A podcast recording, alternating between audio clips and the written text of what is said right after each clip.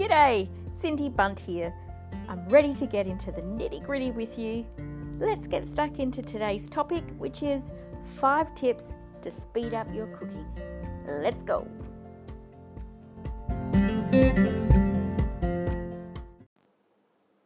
Hi there, lovely people. In this episode and podcast, I really want to talk about the five things that I do to speed up my cooking. Now, I only thought to put it in five things because it gave me a number to think about, but often I find myself cooking so quickly that um, I have to start cooking at no earlier than 10 to 6, otherwise, we're eating by 6 o'clock. And I thought that this actually might be some really good tips to share with people. Now, one of the things I will say is I don't like saying hacks. Um, I don't like saying, you know, words that make it seem like you're breaking the rules or doing something untoward. I, I don't like those words. So I say tips or um, efficiency things. Anyway, this is just some of the things I've learnt and have actually managed to figure out how it is I can get dinner on the table so quickly. And here they are. So the first thing I do is chop everything into a size that cooks quickly and also at the same time. So, for instance, um, I've taught Matt this really great one hour roasting dish, it takes about 45 minutes to an hour. And the tip for this is if everything is chopped, and we're talking onions, potatoes, carrots, even cauliflower, sweet potato, pumpkin, um, anything that you like to roast or eggplant, everything's got a size that will cook in a similar time. So, sweet potato, I cut a little bit bigger than everything else, and everything else like potato, pumpkin, um, even cauliflower. I'll probably cube-ish. Let's not get too technical here, um, but I will cut into size, say half an inch or one and a half centimeter, two centimeter kind of cubes, and that I just know everything takes the same amount of time to roast. Um, and most of the time, I'll drizzle with olive oil and just roast it with. I'll even put chicken wings in there, and it takes the same time as um, a heap of sausages tucked in amongst the roast veg. And it's basically drizzle everything with olive oil, salt and pepper, bung it in the oven. 45 minutes later, everything's ready at once. You don't even have to turn it. And that's kind of like my favorite, you know, quick, quick, and then a bit of a time in the oven. And the thing is, if I had cut the potato, everything sort of in not the time that it would take to cook, um, you wait, you know, you're pulling food out and you're waiting. So that's just a bit of a guide. Chop everything into a size that cooks at the same time, or if you want to do the roasting, go smaller than what you used to. Um, and I find it good with the kids too because instead of cutting up uh, large bits of roast pumpkin or carrot or potato, it's all bite size, you know, forkable pieces. So it's it's actually quite pleasant to eat. So that's my tip number one: cutting things into a good size. Secondly, I'm going to say the big M word, and I assume, I shouldn't presume or assume because you know that saying. Uh, I feel like there's a backlash there if I say this M word, and I don't care because I will still do it. I find it works magnificently, and I'm going to say it's the microwave. Um, and I mostly use the microwave to defrost meat because I don't know what I'm cooking in the morning. Uh, I want food nice and quickly, and I don't necessarily use the microwave instructions either. So hopefully you have a little chuckle about this, but I don't like the I don't like being told what to do by a machine for starters. And secondly, the automatic defrost or the quick defrosting still takes forever. Like I've literally gone grey waiting for that to actually defrost the meat. And even then it comes out and it's still a bit under still a bit um, frozen. So what I do is, and I'll give you an idea of how I get around this, I put, you know, a pack of sizzle steaks, let's say. We're talking about family cooking here. Um, but say a pack of sizzle steaks, that will feed all four of us. I think there's six thin steaks. I'll put that in the microwave for one minute on high, check it, and then I might give it another 30 seconds. And in a minute 30, I've got defrosted steak, and I mean good condition, no burnt bits, no burnt rubbery, horrible bits, um, but well defrosted in 1 minute 30. And if I put in the pack size, which is probably like maybe 400 grams or something, it might take seven or eight minutes. And so I've already kind of like cut that out of the way and I don't have to do that anymore. Uh, so that's definitely something I do. And I also do the same with the only thing I don't particularly like is a whole chicken defrosting in the microwave because it literally does take 15 20 minutes and you can never guarantee the middle is going to be super defrosted. So that's my one, you know, I don't do a whole chicken.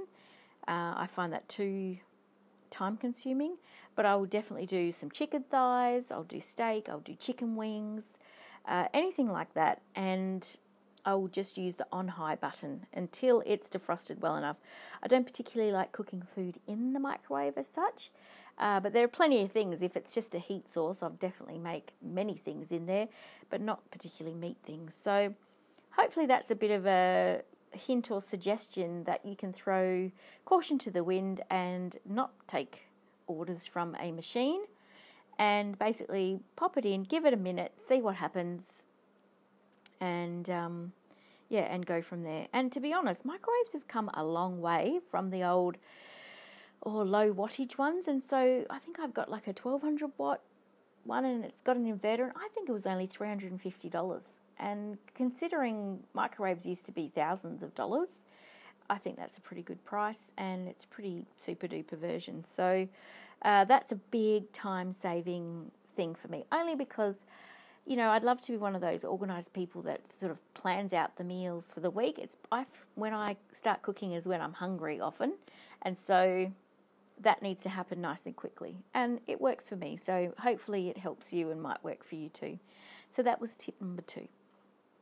Um, oh, tip number three, I had to teach Matt this one. He would infuriatingly, I guess for someone that cooks a lot and quickly, uh, he used to cut the peel and cut the potatoes and then think about the water on the stove and or you know peel and cut things and then think about heating it up. And one of the best things you can do, particularly if you've got, for me, I've mostly had electric cooktops, I guess, or electric frying pans, and they take quite a bit of time to warm up. Uh, I'm always waiting for the frying pan to get hot enough, more than I'm waiting for me to chop stuff, if that makes sense. So, and this uses less dishes as well, but I always start by heating up the frying pan or fill your pot. If you're doing potatoes, um, there's a myth that says cold water boils quicker. That's actually not true, but I think it's true that hot water um, freezes quicker than cold water. I can't back any of that up. All I can say is if I'm filling up a pot of water that I want to boil on the stove, I'm not going to start, first of all, with cold water. And secondly, I'm not going to start and put the water on after I've chopped the vegetables because that's a good that's a good meal slowing down system, that one. If you want to take ages um, and die of boredom in the meantime, you can do it that way. But the way I like to do it, if I'm if I've got to boil potatoes or boil vegetables or boil any or pasta or anything like that, my first thing before I chop anything or even defrost the meat is to get the water on and heating up because it can always sit there and boil its butt off until you're ready. Um, you can always turn it down a little bit, knowing that if you just crank it up when you're nearly ready, it'll be boiling again in no time. But it seems to take an abominably long time to heat up and be ready when you know if you haven't thought of it first. So that's one hopefully one good tip. Maybe you're already doing that. Um, but that's definitely helpful, and I had to teach my husband Matt to do that. And oh, and there's I should put in a little side note. Now I hear it in so many places that if it's a root vegetable, you have to start from boiling it in cold water. Uh, I find this not to be true personally. I can't. I've tried it both ways. I can't tell the difference enough to go. Oh, this is so true, and I'll definitely if it's a potato or a carrot, no, it needs to be boiled um, I'll definitely start with cold water because that's tasted so much better than I've tried it both ways, and honestly, I can't tell the difference except for one thing. One takes a lot longer than the other, and so therefore, in this category of five things to speed up your cooking, it makes sense to put it in there. Okay, uh, yeah, so you can always turn it pans down. So when you're frying something, so uh, we do schnitzels quite often here because that's a um, group pleaser at our house. Um, you can put the pan onto medium, and often in the time it takes me to crumb the chicken, the pan is still just at the perfect temperature. But if I'd have crumbed the chicken, washed my hands, and then put the frying pan on, I would be there waiting. And so everything slows down. I can always, if the pan's hot and starts to smoke, I can always come over there and turn the pan down to low or take the pan off the heat a little bit to just let it cool down and then re let it warm up. And so the main thing I think out of this particular tip is to concentrate on having things ready for when you're ready. So, tip number four consider some time saving shortcuts that don't affect the taste. And in this particular one, I go, you know what? I've got about 10 different types of rice in my pantry. The one that I will go to in a hurry is you can buy part cooked rice in a sealed thing that microwaves in 90 seconds. Now, whilst it's not my favourite thing for just eating fresh like that, I tell you what, our kids love fried rice. And this is such a big, I buy the family pack and I'm not even ashamed about it. I'm sure there's some food purists out there. But when I'm feeding the family and when I'm in a hurry, I don't feel like this is taking a bad shortcut and I don't think I'm missing out on flavour because I'm frying it anyway and I'm adding bacon and peas and whatever vegetables I've got lying around. It's going to get soy sauce, it's going to get, you know, all those other things added to it and therefore I probably, you know, I don't mind it at all and nobody nobody has blinked and went, "Oh, this isn't as good as the other rice." Uh, and plus, fried rice always tastes better with rice that's been cooked the day before or previously and let to steam dry. Like, I don't know if you've ever tried this, but if you cook rice fresh and it's still hot and steaming and um, you try and fry it, it does go gluggy because it needs that time to actually chill and for the starches to kind of harden off. And um, we had some Taiwan, lovely Taiwan people live with us for three months, and that's the tip that they taught us: is you always get a better fried rice if you um, have rice from the day before and not use today's rice. So that's that's a really good time saving thing and I don't feel bad about it at all. I will buy that pack and that means I can have fried rice on the table within 10 minutes. Uh, I don't know about you, but there are times when you're busy and the kids come out and they're wanting, you know, what's for dinner, what's for dinner, and it's like, ah, feel like a deer in a headlights. If I've got a packet of of that pre-cooked um, family-size rice, and I'll use basmati. I'll use the brown. I'm not that fussy in the type because, like I said, I'm going to fry it with all these other amazing things.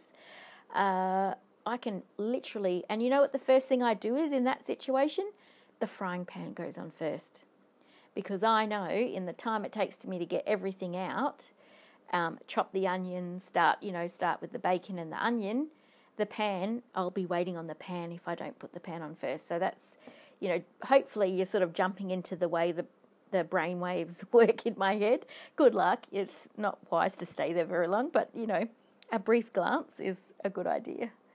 Uh, so that's really good anyway. And also, I like the two minute noodles in a stir fry. Um, and you can get the glass noodles, they don't take much time at all. If you're doing cold spring rolls, that's another really quick one. Um, and I never boil them. I just um, put them in a bowl and tip boiling water on top, and then pull them out and um, tip. So I pull them out, and this is a dish shaving thing as well. But say you know you've got the bowl with the rice noodles, you make sure it's a bowl that can handle boiling water, and then you I put some sort of lid or plate I've got lying around on top or board, so it sort of can steam in there two or three minutes. They're soft then I kind of um, drain them out, but put them back in that bowl. Don't get another bowl out. That's that's a, a dish saving tip there. Um, and then you can make your cold spring rolls, and it's really quick and easy. That's what I like. Uh, oh, and this is the fifth tip, which I hope you're still with me here because, and I hope you're following my somewhat jumbled explanations of how it comes together when you're hungry and the family's hungry but I like to serve from the table instead of plating up. So, plating up, uh, particularly when there's a few of you, but um, and some kids like this and some don't like that, and I, I'm sick to death of actually forcing kids to eat anything or having to watch to make sure that kids eat whatever. So this also d- does double duty as a how everyone can enjoy the meal uh, tip as well. So I will say I'm doing schnitzels or I'll do fried rice, for instance, or um, uh, what's the tacos is really popular at our house. I will take whatever it was I was cooking. I'll take the whole frying pan. I'll put a board out, which won't get dirty because it's just having the frying pan on top. I put the board on the table, bring the frying pan over. Uh, say I'm doing the roast veg medley or chicken wings or something. I'll just plonk it in the middle of the table. Everyone has a plate and people help themselves. And I find one, if someone's put it on their own plate, they are much more likely to eat it without you snarling at them or counting how many bits or having a compromising conversation. If you eat half of that and blah, blah, blah, oh, it's honestly, it's done my head in over the years. And so I've let go of that. And much to the enjoyment of everyone at the table, by the way, not just me. So if everyone helps themselves, it does make it a lot more interesting. But this doesn't mean making more dishes. So that's, I mean, serve from your cooking dishes by the table. So if you're having guests over, you might put that on a plate and then take that on the table just to fancy it up just a tiny bit more and make many more dishes for yourselves. But also, I found, and you know, I love, love, love cooking and I love entertaining. So I spend a lot of time in the kitchen a lot of my frying pans and my cooking dishes are gorgeous. I'm not going to lie. Some of them float my boat so much. I could just cook in this pan. I'm having a love affair with rose gold things at the moment, and I just bought a frying pan that's black and it's got a rose gold handle. And there's no way I want to just finish my time with this gorgeous tool in the kitchen so whatever I cook in that, I'll take that to the table and enjoy looking at it from the table. And same as my baking dishes. So I don't just have the boring ones. I love the enamel. Um, I love, you know, I love all of that kind of look, and I love the terracotta ware as well. So you might as well, if you're going to bake in it, it might as well be gorgeous, and then you bring it to the table.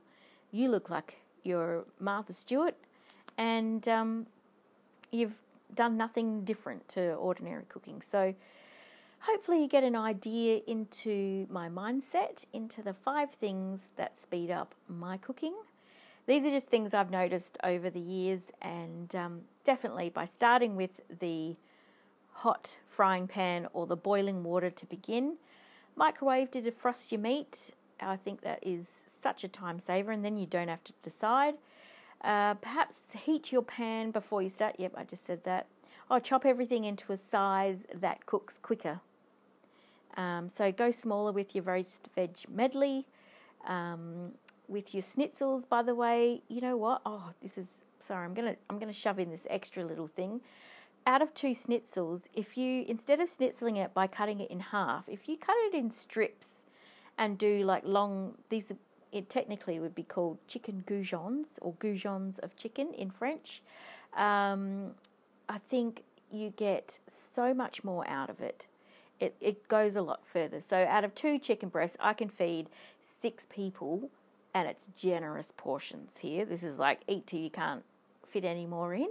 Um, but if I'd have just cut it across the middle, I've only got four schnitzels out of two chicken breasts, if you know what I mean. So consider just some different techniques of how you cut things, and you can one make it go further, two make it, and it also schnitzels a lot quicker as well. So um, so I think that's a really good one. And oh, and using some part cooked things to help you out, and then serve from the table instead of dishing up because that's like a five five minute job of dishing up, or you could just plonk it on the table. Everyone helps themselves, and there's a lot less stress in the house. So I hope you've enjoyed this um, bit of a um, a helping hand to your kitchen and to your enjoyment of cooking because I feel like if it if it's going nice and quick, um, then it's more enjoyable for me. It's not dragging along. Don't get me wrong. There's times that I enjoy the slow cooking, uh, but generally we are all working pretty hard these days. We all have long days, and we try to fit as much wonderful things as we can into our days. So why not still enjoy cooking and find a little quicker way to do it? So, from me to you, I hope this helps and thanks so much for listening. See ya.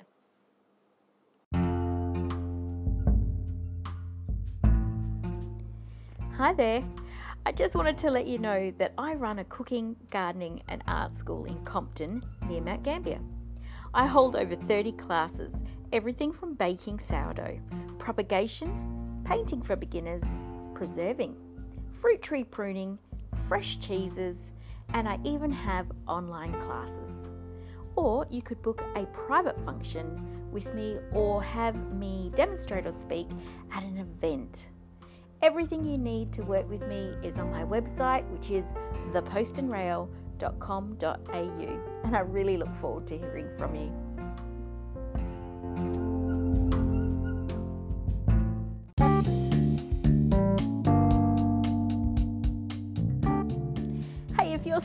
And listening right at the end, I just want to give you a fist bump or a high five.